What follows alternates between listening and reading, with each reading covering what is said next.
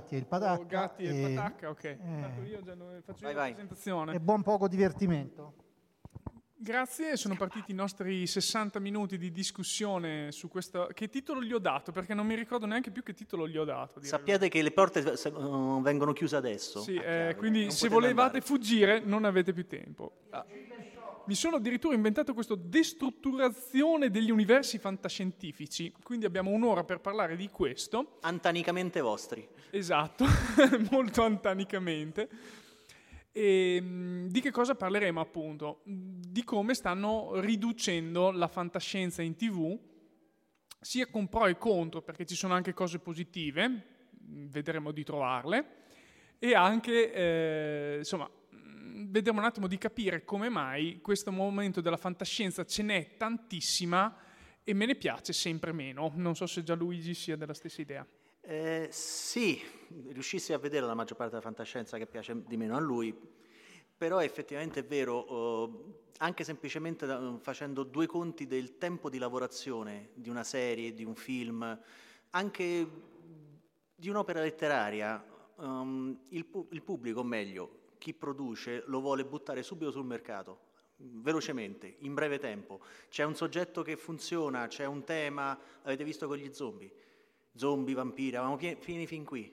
Qualità, ok, vista il quantitativo abnorme, qualcosa di buono è uscito fuori, ma la maggior parte era... Ok, c'è lo zombie, bene, inventiamoci qualcosa, bene, c'è un paio di tizi che giocano a carte accanto allo zombie. Genio! Andiamo in stampa. Genio. No, quello è basito. Sì, quello è basito. Eh, sì. Quindi una- un- diciamo, il- la riduzione della qualità complessiva non va imputata solamente allo sceneggiatore, perché magari è un cane e non sa inventarsi le cose, oppure deve affrontare un franchising talmente vecchio, talmente grande, per cui è- è- ha una documentazione sterminata che lui non ha il tempo, gli dicono ok, tu fra tre mesi mi devi dare un copione. Eh. Dice un copione di Star Trek. Ah, dice, ma eh, quant'è la produzione, di Star Trek? Io oggi, anno, anno 2010, mettiamo caso. Si ci guarda, si guarda 2000 indietro e fa, e io dovrei... Cioè, Sì. Vuoi proprio, parlare, vuoi proprio parlare di Star Trek subito così, da zero? Ho, fat- ho fatto un Eh, caso. no? Non stiamo a fare il tagliapizze della situazione. Sì, allora, con calma.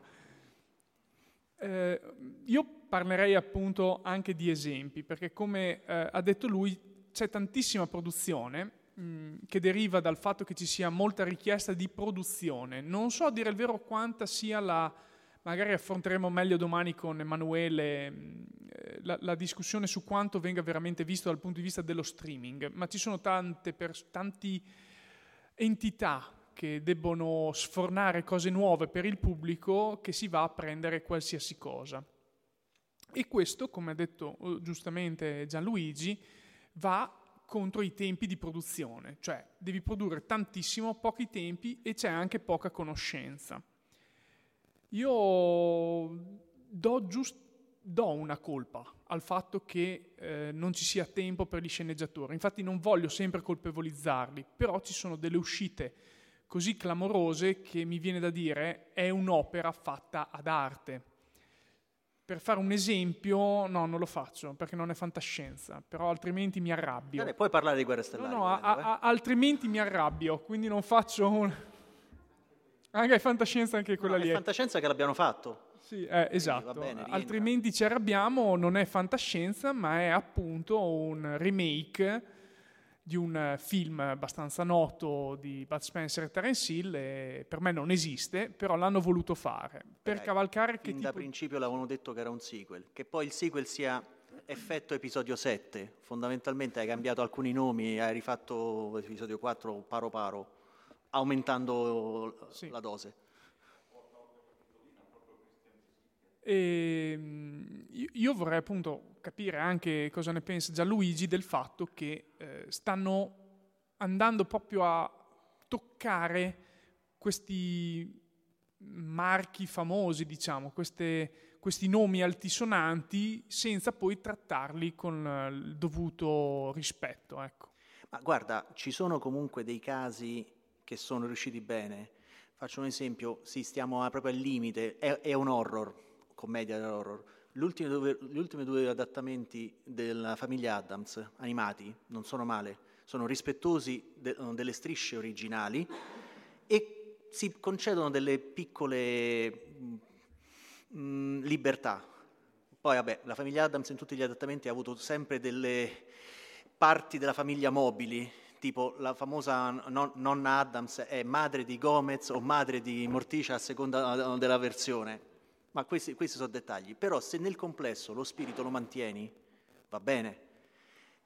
Tra l'altro è notizia di poco tempo fa che vogliono fare i Munster, sì. la riedizione. E lì, visto che l'appassionato è, non mi ricordo il nome del cantante, è un... No, è un cantante... È, questi gruppi. Non para, chiedermi para... i nomi a me perché io non ce la posso fare. È uno che fa sembrare persona seria Ozzy Osbourne, quindi puoi, puoi immaginare. ok. Però è, lui si è dichiarato sempre appassionato dei, dei Munster e quindi ci sta lavorando e non è un progetto che deve essere pompato per uscire subito. Il problema è quando hai una, un'etichetta, chiamiamola etichetta famosa, e devi sfruttarla non, non, sto parlando di qualcosa che sta facendo la Bad Robot, ovviamente, però in generale l'andazzo è quello. Quando hai un, bel, un marchio, devi sfruttarlo tutti, in tutti i modi e cominci a tirar fuori una serie di titoli che, ah, ci sarà la serie di questo, ci sarà la serie di quello, oppure esce il film su un argomento specifico e mi faccio lo spin-off su un personaggio secondario che si vede in tre scene. Allora, lì c'è un buon 50% che possa venire una cosa interessante se lo sceneggiatore ha detto ok, benissimo, uh, quanto tempo ho? No, tanto anno, il prossimo anno, il prossimo anno, ancora, ancora. Se invece la serie fa, eh, o il film o quello che è fa il botto, vogliono subito qualcosa per continuare a aumentare l'hype, la per probabilità che sia, con rispetto parlando, una cagata di quelle titaniche è altissima.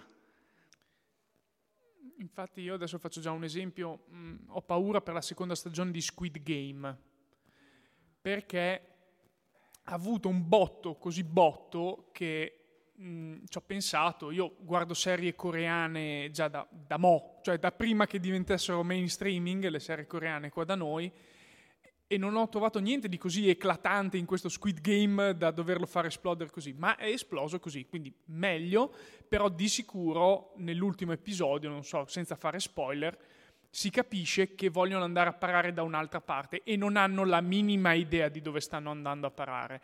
E questo mi, mi indispone particolarmente nel vedere la seconda stagione. Voglio essere ottimista, come lo sono sempre tutte le volte, e poi ci rimango malissimo eh, e quindi spero anche qui in una seconda stagione che valga, perché dalla prima stagione, ripeto, di Squid Game, che non è propriamente fantascienza, è comunque una cosa eh, fatta bene. Eh fatta dai, bene. Il robot gigante ci sta, quindi sì. è fantascienza, dai. Vabbè, sì. Eh, una scusa si trova.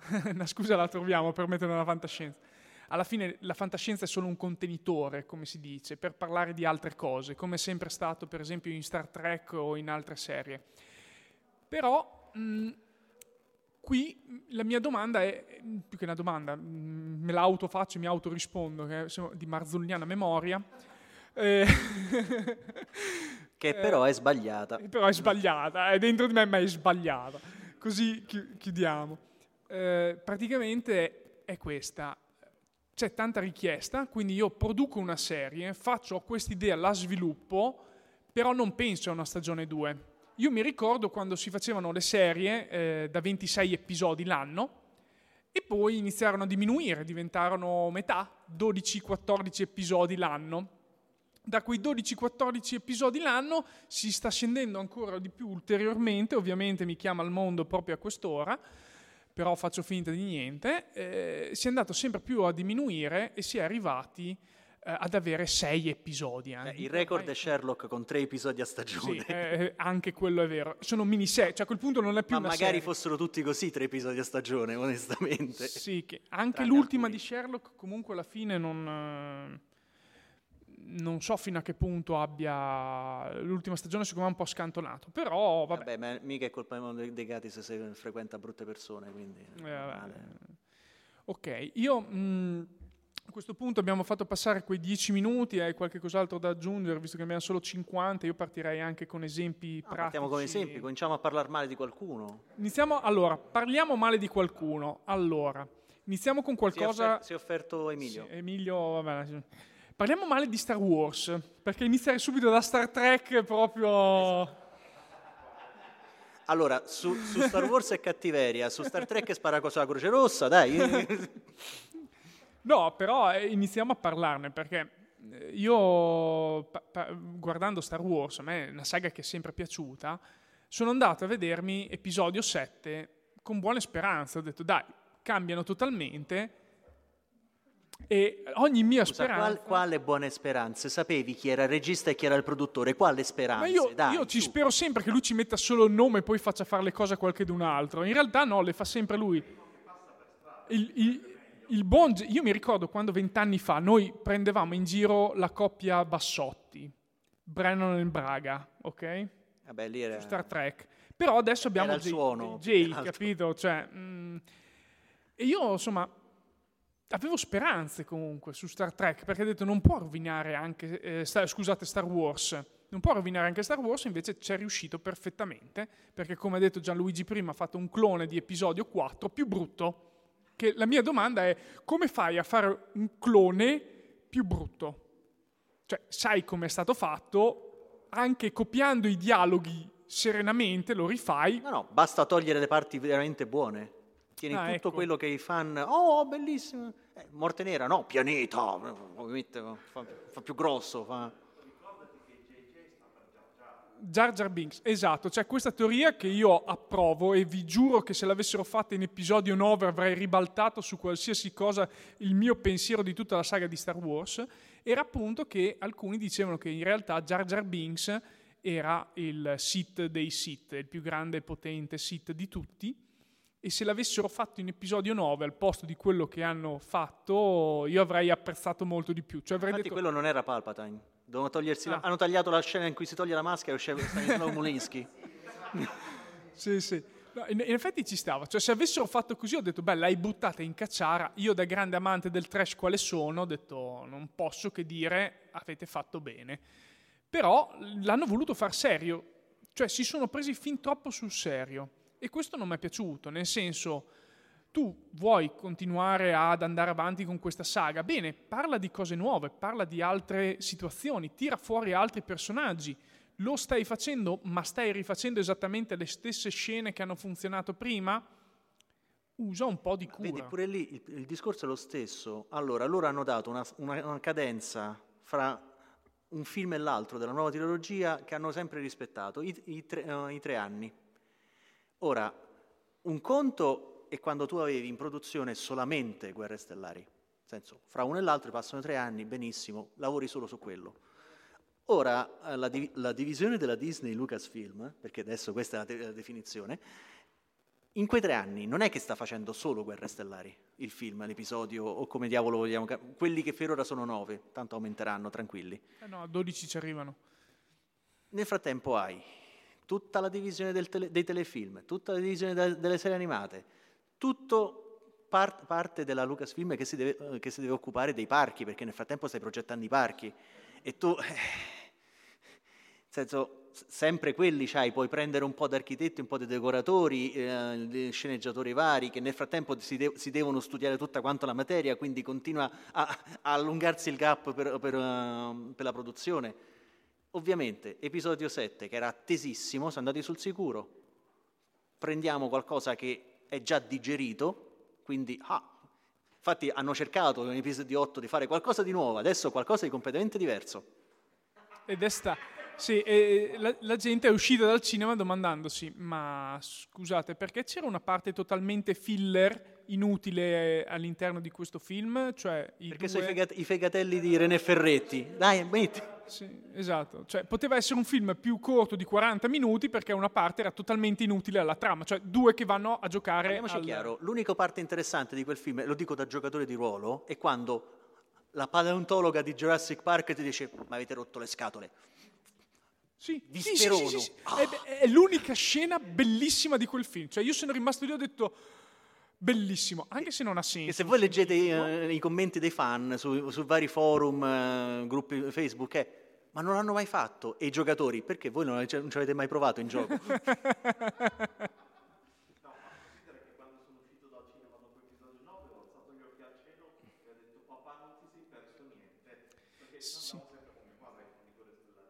No, purtroppo dopo episodio 9 ci siamo resi conto che non abbiamo... non avresti visto niente, perché la scena, la scena sul pianeta insieme a Palpatine, dovevi stare così detto, ok, no, vedo delle figure. Sì, no, è, è buio, cioè anche lì, eh, adesso questo è un altro argomento, ma tutta la fotografia è sempre più scura, cioè eh, adesso in, parlo in Batman, ok? Parlo di Batman. Nel 2026 l'idea è che il prossimo Batman del 2026 sia uno schermo nero per due ore e 40 minuti ok? Quindi eh, 2 ore e 40 minuti di schermo nero con gente che parla sotto, perché oramai la fotografia è sempre più scura e, io, e io capisco che in certe scene vuoi dare la cupezza della cosa, ma tutto il film così, a parte che perdo diottrie come se piovesse, eh, cioè... Però per risparmiare la tradizione avrai tutto nero con sbonk, stronk, per mantenere... Sì, sì stile anni 60, questo mi potrebbe piacere. Sì, bellissimo. Il, il, dramma è che noi ci scherziamo, ma ci sono, ci sono sceneggiatori che pensano che queste siano be- bella ispirazione. No. no. sì, ma... Perché ricordatevi che gli sceneggiatori alla Boris non sono inventati, sono descrizioni. Sì, sì, no, eh, eh, ripetiamo che Boris è una fuoriserie italiana proprio perché ha preso le persone. No, no, è un reali, documentario, Boris. Un documentario sulla TV italiana, sulla Rai in quel caso. Non si può, posso dire Rai così. Eh, ma devi dirlo io su attenti, però. Eh, Rai. Eh, so, eh, allora. Dai, no, vabbè. Eh, no, comunque eh, Boris eh, fa vedere esattamente come sono le persone che ci lavorano, cioè tempi corti, cioè dai, apri, facciamo, tipo smarmella, perché la fotografia di una serie italiana fino a qualche anno fa non doveva essere più bella di quella della pubblicità. Ok? Non doveva, perché doveva, era il prodotto che noi vendiamo, deve essere quella cosa patinata, ovata, e così. Anche perché la pubblicità è quella che paga la produzione, sì. quindi non è che...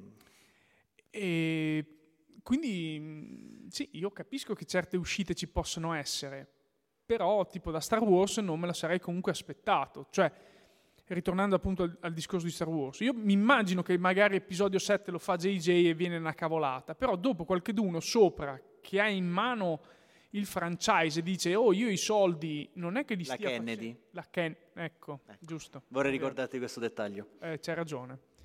No, in Star Wars c'è comunque un, una parte della produzione, tutta quella che fa capo a... Um, oddio, non mi viene il nome, eh, Filoni Fi- e sì, compagnia, Filoni e, che si vede che loro sono appassionati, ma loro senso, il lavoro viene, viene, dai tempi di Clone Wars. In Clone Wars c'è una ricerca in base, in base al background, un recupero dall'Expanded Universe, quando si chiamava Expanded Universe adesso si chiama, si chiama Legend, uh, piace tantissimo mettere l'etichetta americana incredibile. E lì si vede che comunque, uno, i tempi sono un po' più larghi, ci sono meno aspettative, perché la serie animata di Guerre Stellari, adesso le serie animate cominciano a, a essere attese, quando uscì Clone Wars, sì, ok, carino il filler, giusto per aspettare il prossimo film. Poi vai a vedere, ci sono signori episodi. Assolutamente, anzi c'è una trama orizzontale non da poco.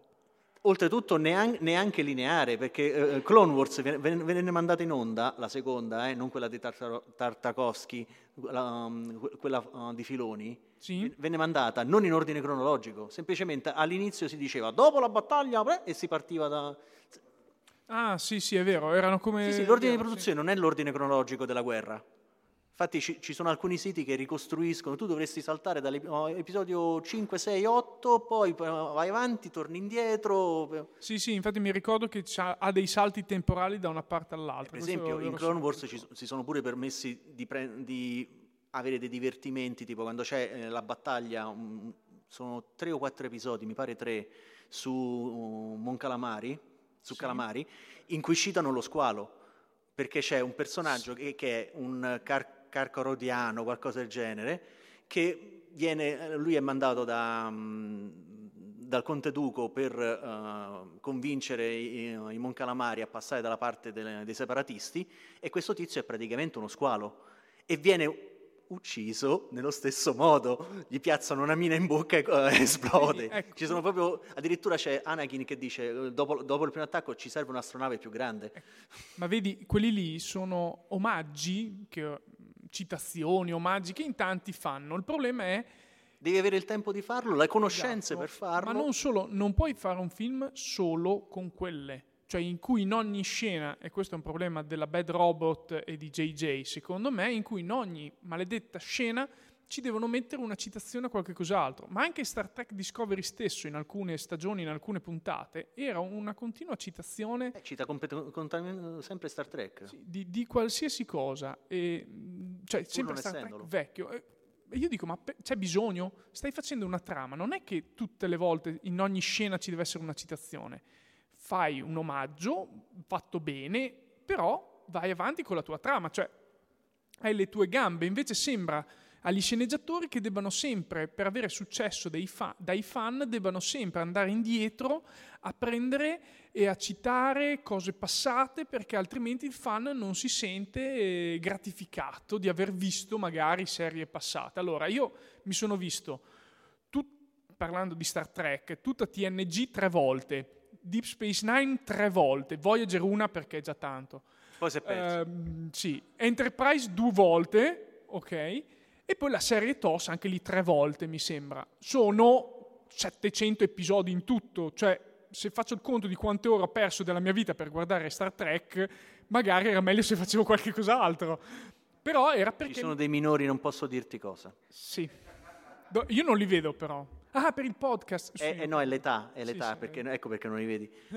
ok, e quindi perché li ho rivisti? Perché mi piaceva rivederli ogni tanto, perché avevano una, una loro logica, una, anche una passione che mi ricordava quando ero bambino e li guardavo, per esempio, quindi paradossalmente. Però se mi dicono, ah, hai voglia di rivederti Star Trek Beyond, che comunque è il migliore di quelli lì, io dico, beh, se non c'è nient'altro da fare, guardiamolo, però sì. Eh. Guarda, c'è l'uomo del banco dei pegni, quattro ore di, di film esistenzialista, una cosa...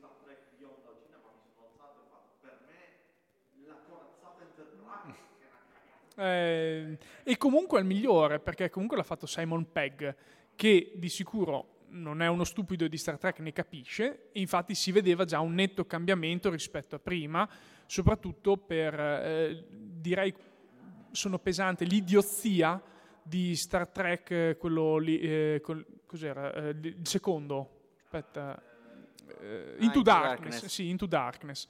Into Darkness e quello lì proprio è una presa per il culo di Khan, di uno dei personaggi più riusciti di Star Trek, sono riusciti a destrutturarlo in una maniera tale che non era lui il cattivo. Quindi, e anzi, era un altro, no, eh, era un altro, non Kirk, che anche lui poteva fare il cattivo tranquillamente, poi si sono inventati la trovata di far morire Kirk anziché Spock, e vabbè. E tu non hai letto il fumetto che spiegava il perché Cumberbatch era stato scelto per fare no, era... no, dimmelo, dai. No, allora, i fumetti canonici, perché tutti i fumetti che hanno preceduto i film uh, della gestione Bad Robot sono canonici, chiamiamoli così. Infatti c'è quello precedente del, del, dello Star Trek del 2009 che, che tiene fuori continuity Picard, la serie, perché dice che stanno su universi paralleli. Vabbè, quella è un'altra. Sì, sì, è bellissima sta cosa. Praticamente nel fumetto viene spiegato il perché Khan appare come un, ca- come un cacausico eh, vabbè, questa la tagliamo, la, la, rifaccio bene. Lui non ha l'aspetto di Riccardo Montalban perché... Anche. No, meglio, meglio. Inizialmente era stato ritrovato, svegliato, non aveva chiara idea di chi fosse perché era stato sottoposto a un'operazione chirurgica per destabilizzarlo e poterlo utilizzare solamente il suo genio strategico senza che lui si ricordasse chi era e poi forse dopo che lui si è ricordato chi era, a tenerlo come mm, quattro numeri di carta sprecata. veramente.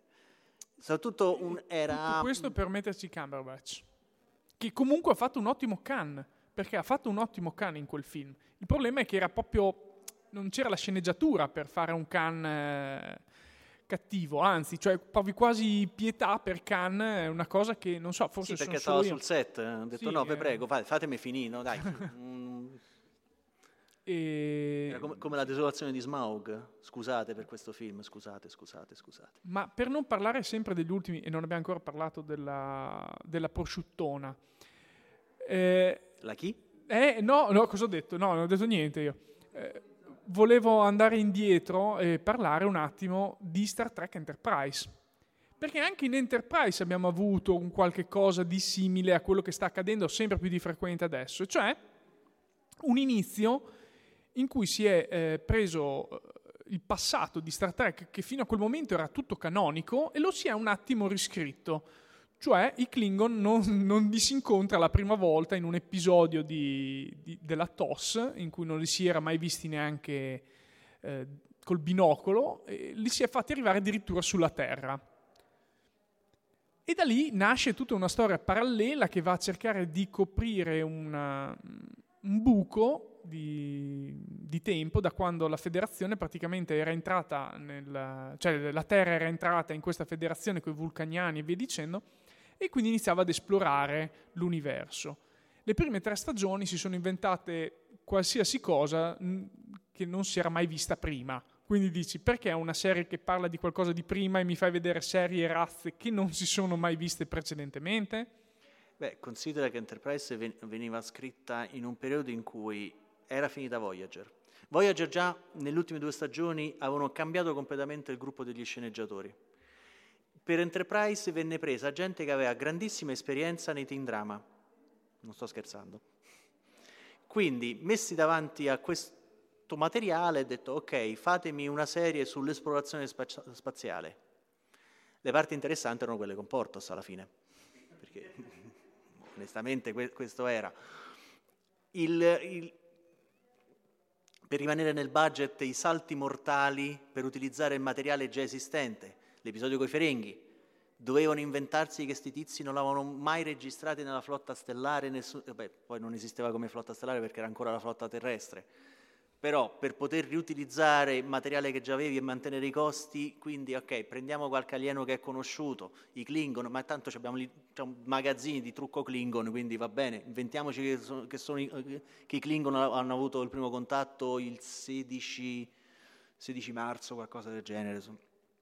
L'incidente di, di su, su queste cose qui io ci posso anche credere perché eh, sulla perdita di dati, di informazioni, anche nella nostra società altamente informatizzata, non è poi così eh, difficile perderli. Cioè perdere la, sto- la, storia di qualche evento che è capitato, non è così impossibile. Quindi io posso capire che qualche cosa magari non sia stato trascritto, non sia stato riportato prima e quindi in 200-300 anni si sia persa questa memoria.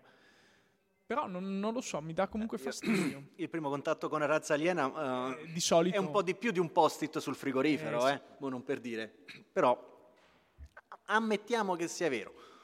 Anche perché, malo bene, um, Enterprise doveva finire con le guerre romulane, secondo il progetto originale. Le famose tre stagioni che non sono state prodotte L'idea era che andassero a fine nelle guerre romulane e poi si creava l'effettiva fondazione. Invece noi poi alla fine di Enterprise vediamo il salto, l'ultimo episodio che non esiste, quella, quella mm-hmm. cosa anche, anche lì brutta, brutta, brutta, sì, sì, quella... e sappiamo che Arch è stato il primo presidente, bla bla bla, e così discorrendo. E lì perché l'ultima stagione è stata ripresa da uno sceneggiatore, o meglio, Mannicoto arriva a metà della, della terza, perché si erano resi conto di non riuscire ad andare da nessuna parte con la trama degli Xindi si erano impelagati in questa mm, minaccia aliena giusto perché gli anni erano quelli. Aspetta, qual, quale disastro era successo? Eh, L'11 settembre. Che... Ah, ok. E uno perde il conto, ultimamente sto perdendo il conto con i disastri, guerre e casini vari. E quindi bisogna anche lì, battiamo sul sentimento popolare, ok? Però ricordatevi comunque che per entrare in produzione... Dallo scrivere la sceneggiatura e buttare giù l'idea perché la cosa gli, ass- gli, somigli a quello che è successo per sfruttare il sentimento, ci vuole comunque del tempo. se più, ralle- più di, di mezzi, i tempi di produzione, i tempi di sviluppo comunque dell'idea, arrivi con una cosa abbozzata e infatti la cosa abbozzata è stata la trama degli Xindi che a un certo punto a Sì, no, metà ma- della stagione non sape- si, si vedeva che non sapevano come andare avanti. Capitavano cose, erano episodi in cui capitavano cose e tu dicevi, bene, e quindi cosa sta succedendo? Infatti poi hanno risolto, ah, la mega razza aliena che ha provocato tutto quanto, anche gli Xindi sono stati con, uh, soggiogati da questi. L'hanno buttata in cacciara, come si suol dire. proprio. Infatti quello che ho temuto de- de- dell'ultima uh, l'ultima stagione di Enterprise, di, di Discovery, ma non lo, non lo dirò. Allora, eh, credo che i tempi siano maturi, mancano mezz'ora, quindi forse stiamo anche stretti di parlare di Discovery. Allora, Star Trek Discovery. Potremmo anche parlare di, di altre cose che non siano Star Trek, comunque, vabbè. Sì, No, dimmi, dimmi, vai, vai, No, vabbè, io- io semplicemente dal punto di vista, vi dirò una cosa di cui non- di solito non parlo quindi con eh, supereroi. Se, se guardate Sì. il materiale, il ma- Gino non far finta di niente, ti ho visto. Stes- stesso, stesso problema, mh, forse anche precedente per i tempi di lavorazione, ce l'abbiamo nei fumetti. Nei fumetti adesso abbiamo mh, produzioni, s- mh, testate che vanno avanti da 70 anni, più o meno poi troncando la numerazione, ripartendo in, in alcuni punti. Però comunque abbiamo personaggi il cui retroterra narrativo è talmente vasto che il nuovo pubblico non, non si avvicina facilmente, quindi devi inventarti una formula per cui ah, devo renderlo più digeribile, quindi ne faccio una nuova versione che guarda, strizza gli occhi quando se ne ricorda al passato, però deve essere facile l'accesso. Questo, eh? Sì. È la locura. eh, ce n'è più di quello eh, che temo, purtroppo. Il problema è che mh, ancora non si è trovata una soluzione. Sì, mh, le versioni cinematografiche sono un punto di partenza perché dice ok, io ho davanti un pubblico che non ne sa un granché, da- di questi ne ha sentito parlare a malapena.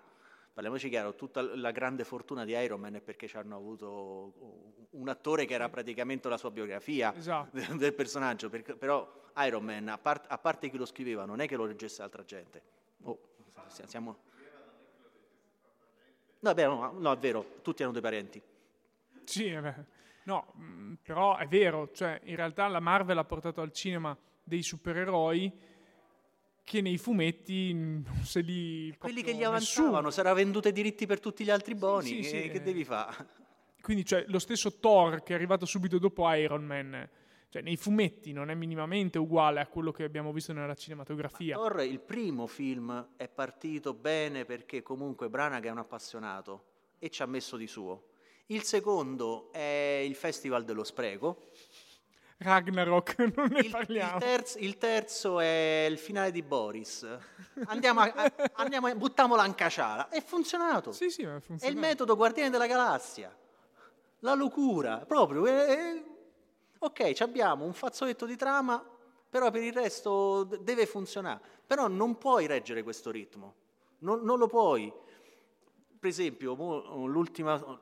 Io ho visto solamente la, No, ma la, la sigla di Pacemaker, ho detto ok, questo devo, In realtà, devo allora, fare attenzione. Io, io non dovrei dirlo, Pacemaker ho visto qualcosa, perché si trova, sai, internet è grande, c'è tanto spazio, si trova, Questa la tagliate. Si, si- si vede, e quindi così, per sbaglio, eh, come altrimenti ci arrabbiamo, l'ho visto per sbaglio, cioè, che... Sì, se- ti- tipo arancia meccanica, per Esatto, sbaglio. sì, ah, No, mi stanno facendo No, vedere dicevo, in realtà eh, l'hanno buttata estremamente in cacciara creando il Deadpool della DC, praticamente. Con un personaggio che non si cagava nessuno Sì. fino all'altro giorno, perché il Deadpool della DC esiste da tempo e non l'hanno mai sfruttato, si chiama Lobo, ma non gliene è mai fregato niente. Esatto, dovremmo fare anche una live su Lobo. prima Sì, lo so. eh, Eh, dobbiamo farla anche datemi giornate di questa- 72 sì, ore. eh, anche tre giorni, sì, 72 ore, giusto. Ehm, dicevo appunto, eh, John Cena, fra l'altro, in quella parte lì di quel telefilm, posso dire, non mi ha fatto così schifo come in altre sue interpretazioni, quindi forse perché la butta in cacciare anche lui, essendo un attore del wrestling, e quindi riesce a... a esprimere bene quel tipo di emozioni. Non lo so, però, Sì, però il, il problema anche, fondo... anche lì il fondo della trama comunque non c'è. Quindi è tanta cacciara buttata lì, anche bene, ma alla fine non è che è una di quelle serie o film che dici ok, lo guardo, mi sono divertito, ma non è che tra vent'anni ritorno a guardarla. Infatti questo è uno, è uno dei problemi di questo tipo di produzione, perché quando tu vedi il telefilm di un personaggio qualsiasi, poi dici ok, io non ne so niente di questo tizio, ho visto Daredevil, vabbè, Daredevil ancora ancora è un, è un buon prodotto, ma un qualsiasi altro, vai a, poi a prendi un fumetto e non c'entra niente. Tranne do- quando hanno iniziato un po' a virare per fare... Però mh, un conto che oh, tu cerchi di entrare in un, in un apparato narrativo che ha alle spalle almeno 30 anni di materiale e comunque fanno riferimento a meno che in casa di sì ogni tanto qualcuno oh, oh, dica ma che facciamo oggi? Facciamo una crisi, vai, e, spaziamo via, e poi spaziamo via tutto quello che c'è prima e poi lo, lo, lo- riproponiamo. Io so- sono dopo. convinto che ci, sia- ci siano dei dadi, tipo, anzi non dei dadi, tipo palla 8. Non so se avete presente palla 8 che tu la giri, la scossi ti dà delle risposte e ogni mattina in casa di sì uno la, la gira e c'è la cosa crisi che ogni tanto viene fuori. Ah, crisi, ha detto crisi, partiamo, vai, crisi, così. È un po' come... Tu, tu l'hai mai visto l'episodio di South Park eh, che spiega come scrivono gli episodi dei Griffin? Quindi È vero, mamma mia. c'è questo enorme vascone con dei lamantini che tirano su delle parole a caso e queste sono le, scene- le sceneggiature dei Griffin. No, ma è, ve- è verissima questa cosa qui perché adesso passo nei Griffin, ma la puntata in cui fanno morire il cane, che adesso mi sfugge il nome, Brian. fanno mo- ma erano, l'hanno detto anche i sceneggiatori, non sappiamo cosa ci siamo fumati e bevuti quella sera lì che l'abbiamo fatto morire davvero, cioè proprio l'hanno dichiarato, infatti dopo un po' l'abbiamo dovuto far tornare perché era una boiata Ma clamorosa. vedi, in una serie del genere che fa um, metalinguaggio praticamente ogni 5 minuti, puoi farlo. E in altre serie che la vedo un po' dura, o la butti veramente sulla commedia come in Lower Deck, Sì. quando ritorna l'ufficiale, l'ufficiale tattico della nave e tutti cominciano, ma perché è tornato? Perché è tornato? E, e vengono fuori le, le teorie più assurde e non viene detto qual è quella vera, mantenendo così questa... Laura, così. Che poi ho scoperto qual è quella vera che No, non, vabbè. dici- non- non spoileriamo queste cose. No, ecco, un altro esempio giustamente è Lower Decks, che secondo me l'hanno fatto molto bene. Giusto citazioni, la seconda stagione un po' si è persa, però va bene. Ritornando al discorso prima dei fumetti, delle produzioni e via dicendo, tu hai fatto una constatazione che nel mercato occidentale abbiamo delle produzioni che vanno avanti da 70-80 anni, cioè parlo di sì, Marvel, eh, lo stesso Star Trek ha più di 50 anni, quindi abbiamo cose che tirano avanti.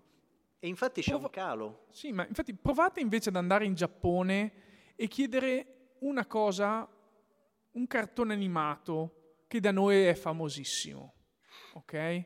Provate. Beh, se vai alla facoltà d'archeologia lo trovano. Esatto, cioè io sono andato eh, da Book Off dove vai a prendere i fumetti usati.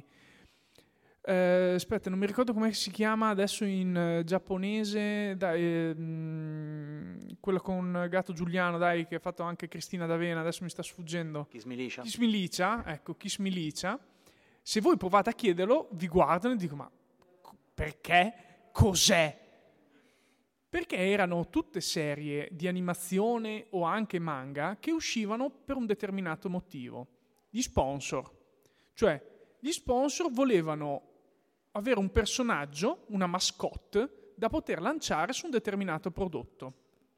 Pertanto, a parte eh, cose lunghissime come Dragon Ball Z, Capitan Tsubasa e, e via dicendo, tutte le altre hanno una, due stagioni, non di più, perché dovevano svolgere quel compito.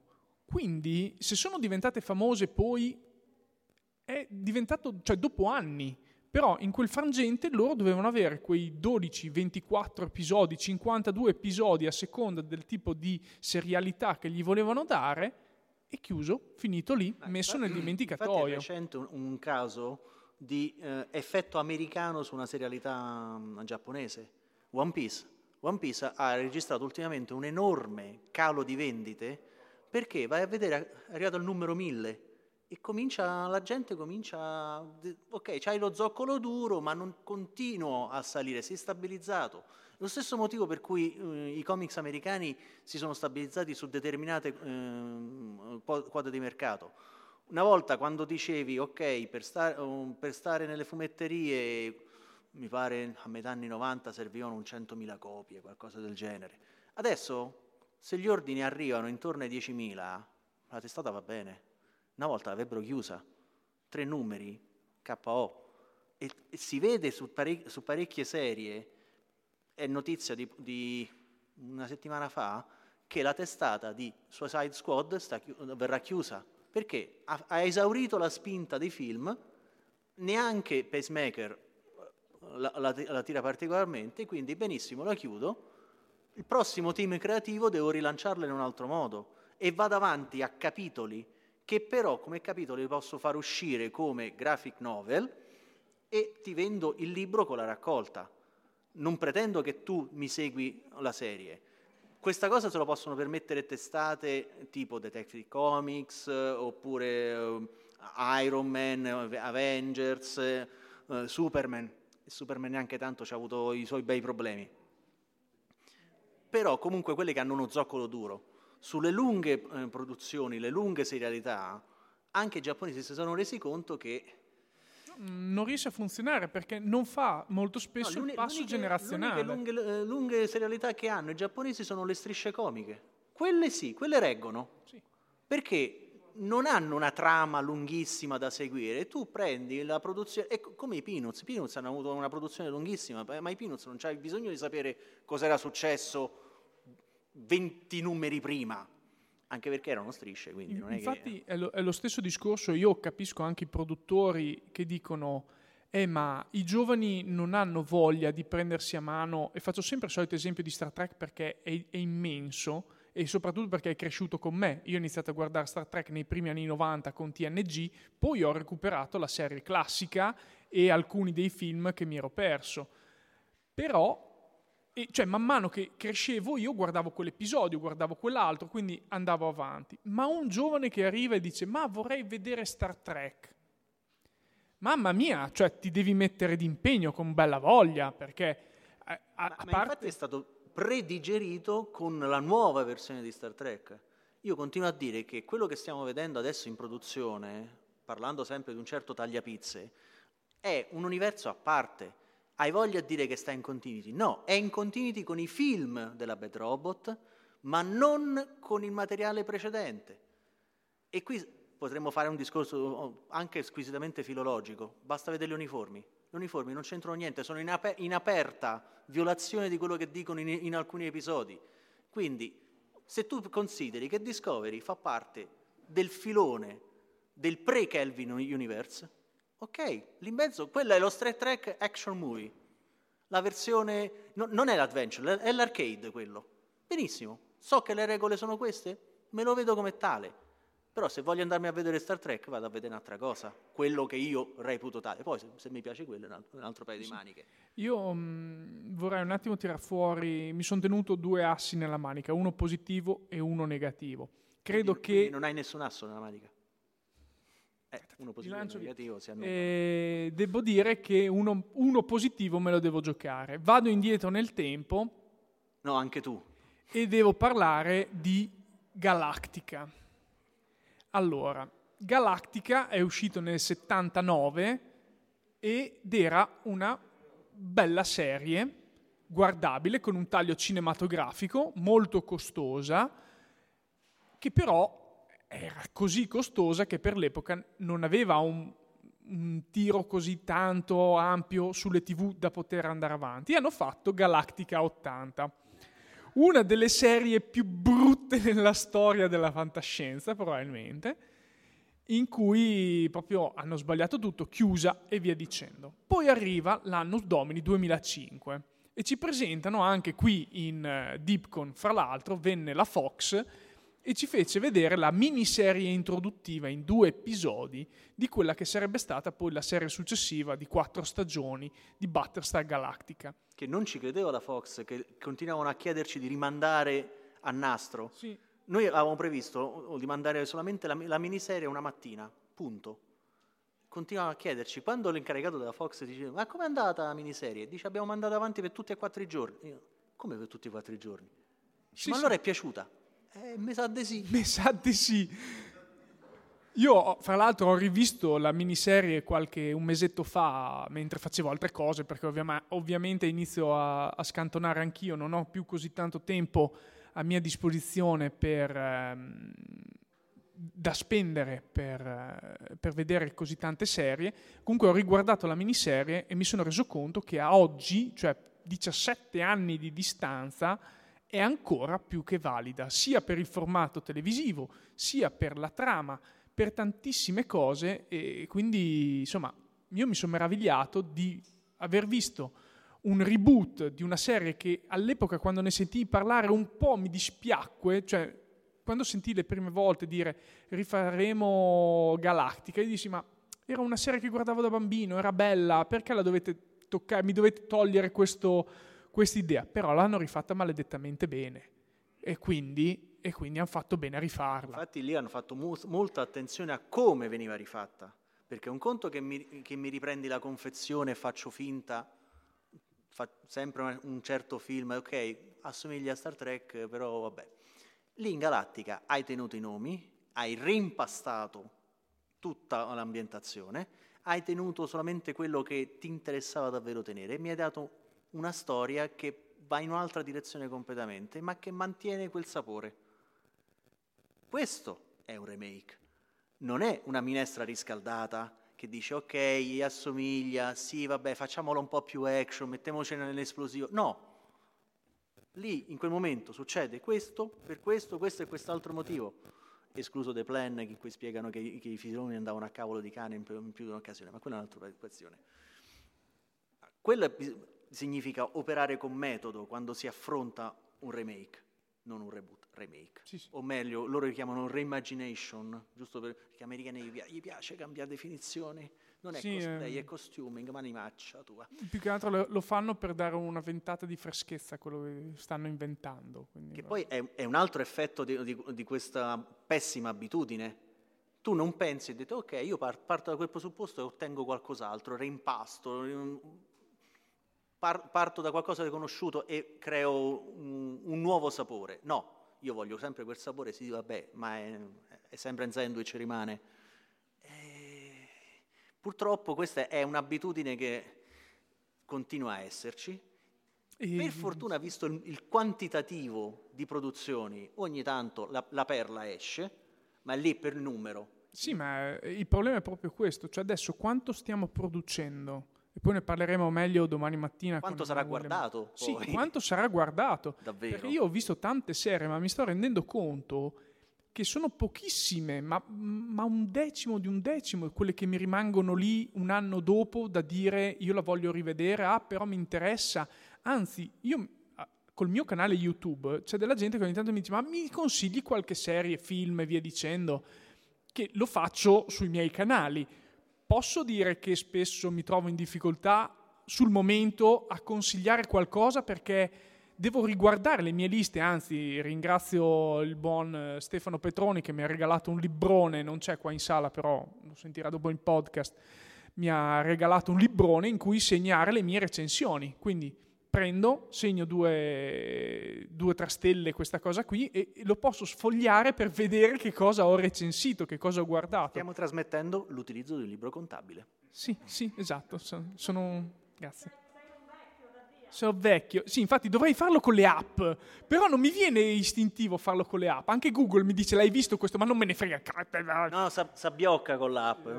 Sì, dopo abbiocco. Invece col foglio lo, lo- lo giro, ah, quel ca- E la penna d'oca, immagino. Sì, e il calamaio, con- dai, che bello. Cioè. E, e no, dicevo, cioè, appunto, questo, questa produzione eccessiva rischia di far andare nel dimenticatoio anche serie che in realtà meritano. E un altro esempio di una serie che eh, sta rischiando di andare nel dimenticatoio è appena uscita la seconda stagione di Upload su Prime Video. Io ammetto, la seconda stagione me la sono vista in un weekend, così, tutta me la sono sparata, l'ho trovata carina.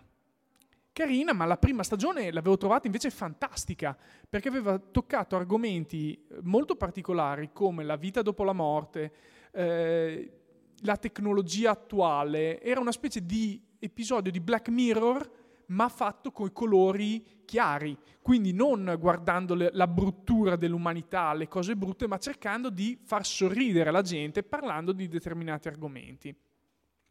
La seconda stagione, proprio perché tra la pandemia e il fatto che hanno messo fretta alla produzione, si vede che manca della sostanza, manca proprio quella verve che c'era nella prima stagione e questo mi fa un po' dispiacere. E l'asso negativo? L'asso negativo è molto negativo e è Indiana Jones 5. Uscirà Indiana Jones 5. Sì, ma allora, contumacia però. Eh. Sì, questa stiamo, uscirà perché? Perché voglio già dire questa cosa qui. Ho letto di che cosa parlerà episodio, questo quinto capitolo di Indiana Jones. No, magari. Giancarlo magari. magari no. Sto dicendo magari perché potremmo rivalutare il 4 come film guardabile. Nel senso che alcuni Scusa, plot... L'ultima, l'ultima trilogia di Guerre Stellare ha, ha, ha, ha, rivalutato tantissimo la prequel. Sì, sì, è no, un'opera d'arte a confronto. Sì, cioè Jar Jar Binks era un personaggio fantastico. No, ma lì in, um, in Indiana Jones vogliono praticamente fare veramente un reboot del personaggio di Indiana Jones. Da quello che si è capito, vogliono non solo dare a un personaggio più giovane la persona di Indiana Jones, ma pure donna. E, e non solo, si fa praticamente il quinto episodio sarà un loop temporale in cui il vecchio Indiana Jones morirà per far ripartire una giovane Indiana Jones, quindi cancellando totalmente quello che c'è stato prima, cioè tutti i film precedenti verranno cancellati nel, nell'universo, nel e poi, continuo. E poi incontrano 007 in, interpretato da Idris Elba e il dottore. Allora, questa è la trama che ho sentito sotto banco, da qualsiasi cosa, nei, nei Reddit e via dicendo. Io prego che non sia vera, perché sennò veramente stavolta sfascio il cinema.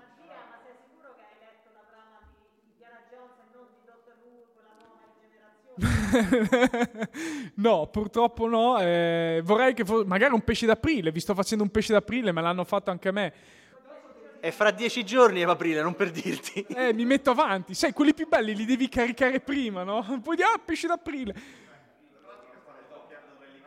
Eh, sì, eh, o anche Tomb Raider o via dicendo, quindi tra Relic Hunter, Tomb Raider e via dicendo, ma anche Uncharted per esempio Uncharted per certi punti di vista è un ottimo Indiana Jones vecchio stile, per certi punti di vista.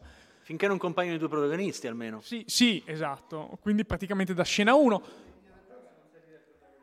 Sì, è vero. Predatori... o meglio, quello che adesso si chiama Indiana Jones e i Predatori dell'Arca Perduta. Esatto. Eh, però, ripeto, quello che, quello che, vi ho appena riportato su Indiana Jones 5 sono pure illazioni della, dei sobborghi, della, proprio su, sottoboschi della allora rete internet. è probabilissimo che siano veri, lo sai, vero? Sì, lo so, e infatti vi sto, ve, ve l'ho detto perché voglio prepararvi allo shock, perché non voglio che arriviate così, eh, perché anche Indiana Jones è uno di quei personaggi che secondo me... Eh... Nel dubbio guardate il bellissimo e sicuramente fedelissimo adattamento Gli Anelli del Potere. Mamma mia. Ehm, un'altra cosa su Indiana Jones, secondo me, invece era stata fatta un'ottima opera negli anni 90 mm. quando eh, fu prodotta la serie televisiva. Le, cron- le, le avventure, le avventure, giovane, avventure del giovane Indiana Jones. In originale erano tipo uh, Indiana Jones Chronicles, qualcosa del genere. Sì, sì. Eh, che quello lì fu un ottimo lavoro, secondo me, di adattamento, di inserimento, di creazione di un personaggio, cioè di dare un background a un personaggio che si era visto fin lì solo in tre film e secondo me era un ottimo lavoro, poi non ebbe chissà che successo, i costi di produzione comunque furono alti, quindi non, per, per, la TV dell'epoca non ne valeva la pena. Non è come adesso che per fare una serie TV ci buttano dentro chissà quanti soldi, una volta erano molti, molti meno, perché la TV era fatta per le casalinghe quindi gente Dunque, che... anni 90, allora, uh, un episodio di Space Nine che è de... fi- fine, fine 90 circa, Sì, dal 95 era considerato mediamente costoso e viaggiava fra il milione e il milione e mezzo di dollari, due milioni per le cose molto complicate. Quando andavi su, vabbè, le, le situation comedy con quel milione ci, ci andavamo avanti con le stagioni direttamente. Sì, sì, tanto-. Però pensiamo anche solo a Lost. Quanto costava ogni singolo episodio di Lost? Troppo. Troppo. Quindi, esatto. Ehm, visto che abbiamo solo 5 minuti, vorrei chiedere a questo punto se Gianluigi è d'accordo. Qualche. No. ok, va bene, non sei d'accordo, grazie, è stato bello. Non sono No. mai d'accordo, lo sai. No, Dicevi? se qualcuno di voi voleva fare qualche sua esternazione, considerazione a riguardo di questa lunga Io sento, qual- io sento Emanuele che sta per esternare. Non so. Questa è già una domanda. Quando io sento qualcuno che dice con molta paura, io dico una cosa. È venuto J.J. Abrams a prendere i miei DVD di Star Wars e a regalarmeli? No. È venuto qualcuno a Sì. a levarmi i miei uomo ragno di disco quando hanno fatto i film? No. Allora io dico, veramente voglio capire perché uno dice che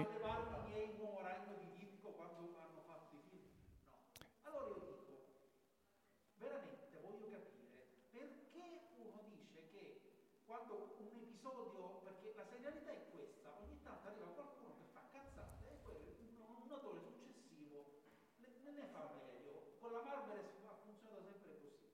Allora mi chiedo, mi rovina veramente ciò che è stato? Secondo me no. Ora vorrei però capire da voi che invece mi state portando questo punto di vista, No, non- allora, non è forse... Aspetta. questo atteggiamento per come vi siete presentati. Mhm. Invece qual è il meccanismo? Cioè come fa eh, una visione di qualcosa che diciamo si ispira al passato a dirvi "Oh, porca miseria, adesso que- quando ero bambino quel, quel momento magico è finito. Perché? No, Allora, eh, aspetta, facciamo si- un è- no, non si è parlato di questa No, no, cosa. facciamo un attimo un riassunto di quello che ha detto Emanuele perché è una giusta considerazione, visto che probabilmente dal microfono non si è sentito per il podcast.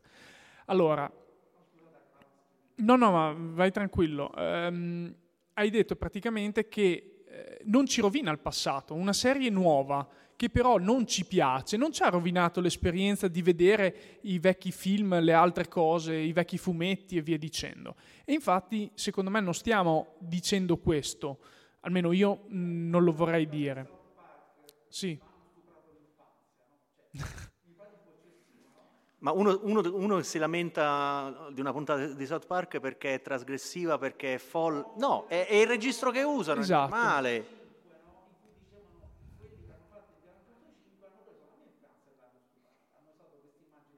Mhm.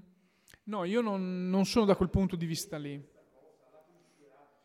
No, allora, quella lì è un- eh, cioè se uno dice Indiana Jones 5 mi, mi sta stuprando, come hai detto tu, la, la mia infanzia perché mi sta distruggendo i film passati, non è vero.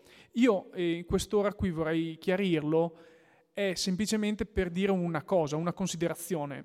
Non è che mi sta rovinando le vecchie serie che io continuerò ad amare, apprezzare, i vecchi fumetti e via dicendo. Sempli- stiamo semplicemente ponendo un problema sull'occasione mancata. Cioè, abbiamo a disposizione un'altra chance per ampliare ancora ulteriormente un determinato universo che ci è piaciuto e vediamo dal nostro punto di vista un'occasione sprecata.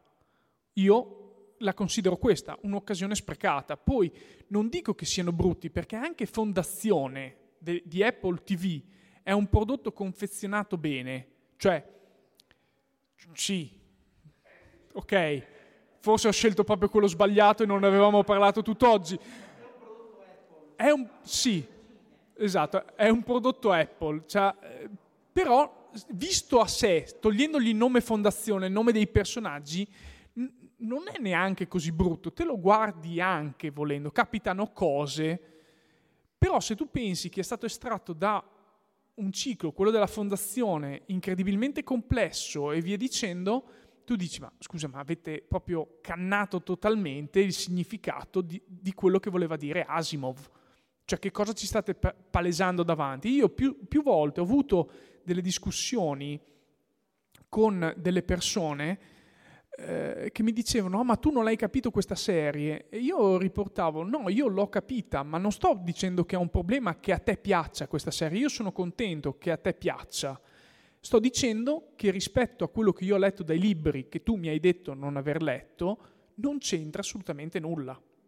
È quello che a me ha dato fastidio, il fatto che tutto quello che c'era nei libri praticamente sono solo i nomi, basta.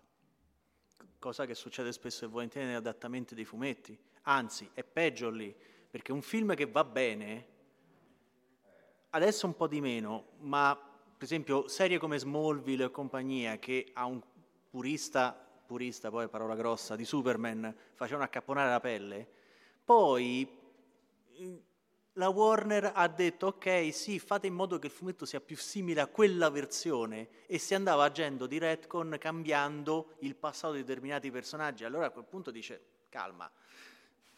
Sì io ho sempre i vecchi album però se io voglio continuare a leggere non voglio continuare a leggere Superman contro il mulino bianco, io ho una storia seria, dai. quello, quello ti rode, soprattutto il, lo sprecare tempo a vedere, ok, sono andato a vedere il nuovo, il nuovo Star Trek e vedo la corazzata anche nello spazio. Ah, ma perché devo buttare queste due ore? Perché mi devi prendere in giro dicendo questo è il nuovo Star Trek, sarà come quelli passati? Sì, ok, c'è il nome. Nel senso, mi freghi una volta, mi freghi due, poi ah, no, il, il, film non ha venduto, eh, fate, fate una domanda e date una risposta. Però è sbagliata. Probabilmente. Però c'è tante belle lucine. Va bene, direi che la nostra ora è passata, ci ringraziano dalla regia, io ringrazio voi e alla prossima. E comunque ricordate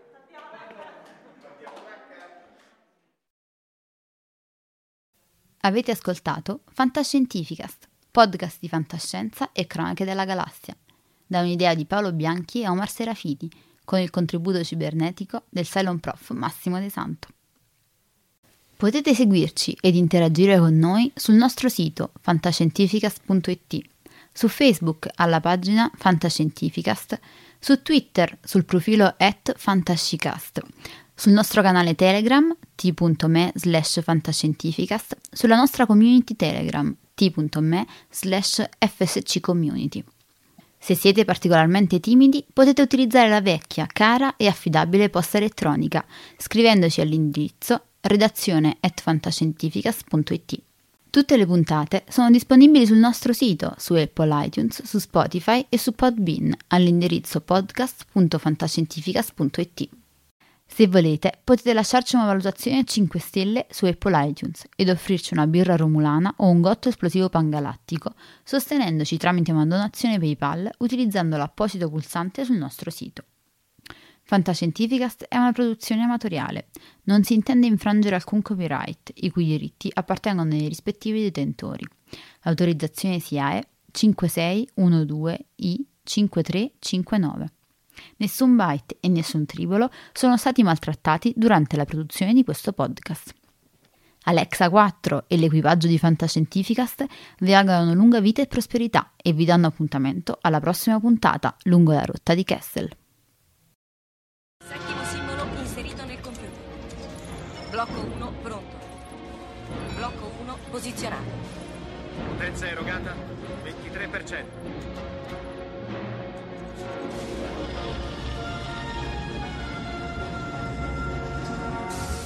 Così. Blocco 2 è pronto. Attivato.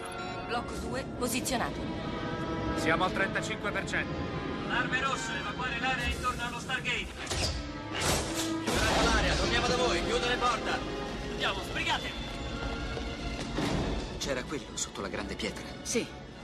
Mio padre lo trovò nel 1928. È fatto di un minerale che non si trova sulla Terra. Blocco 5 posizionato. 75%. Blocco 6 pronto. Blocco 6 posizionato. Non eravamo mai riusciti ad andare oltre nella sequenza.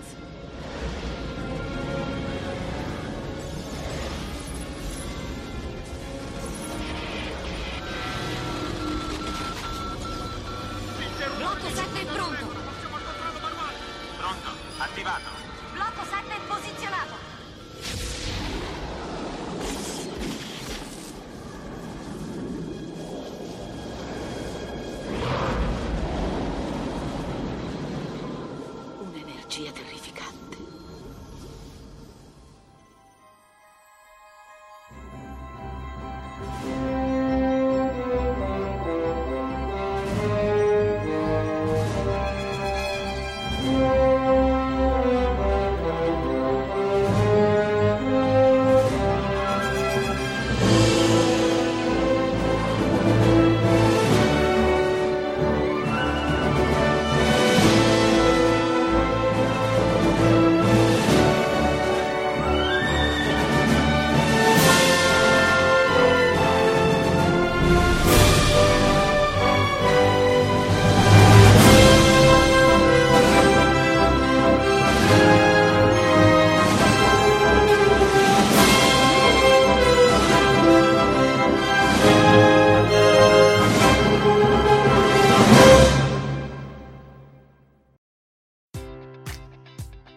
Enjoy all your favorite sports like never before at BetMGM. Sign up using code CHAMPION and receive up to $1,500 back in bonus bets if you don't win your first bet. When you register with BetMGM, you'll get instant access to a variety of parlay selection features, live betting options, and the best daily promotions in the business. And with BetMGM at your fingertips, every play and every game matters more than ever. Remember to use code CHAMPION and receive up to $1,500 back in bonus bets if you don't win your first bet. Place your money line, prop, or parlay bets with the king of sportsbooks today. BetMGM and GameSense remind you to play responsibly. See BetMGM.com for terms. 21 plus only, Virginia only. New customer offer, subject to eligibility requirements. Rewards are non withdrawable bonus bets that expire in seven days. Gambling problem? Call 1 800 Gambler. Promotion, promotional offer not available in Washington, D.C.